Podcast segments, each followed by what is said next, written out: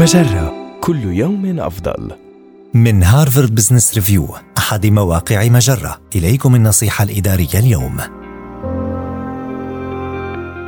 كيف ترفض دعوات اللقاءات الاجتماعية بلباقة؟ مع عودة الكثير منا إلى العمل ضمن المقار المكتبية من جديد، لابد أن نتلقى سيلا من دعوات الزملاء لتناول القهوة والحديث عما مررنا به. ولكن من الممكن أن يكون هذا الكم من اللقاءات الشخصية مرهقا ويستهلك الكثير من الوقت والطاقة.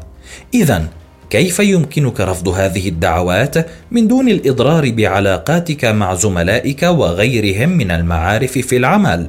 حدد عددا منطقيا للساعات المخصصة لهذا النوع من اللقاءات الاجتماعية.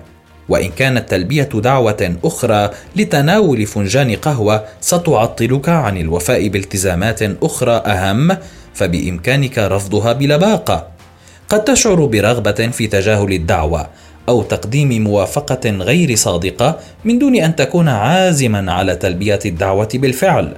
ولكن من الأفضل أن تقدم جوابا صادقا للطلب ورفضا لبقا للدعوة. وضح أنك مضغوط في العمل ولا تمتلك وقتا كافيا حاليا ولكنك تود أن يستمر التواصل بينكما. وإن كنت تود الحفاظ على علاقة طيبة مع صاحب الدعوة فبإمكانك اقتراح وقت للدردشة معه يتلائم أكثر مع جدول أعمالك. أو تواصل معه عبر الهاتف أو اتصال الفيديو بدلا من الخروج إلى المقهى.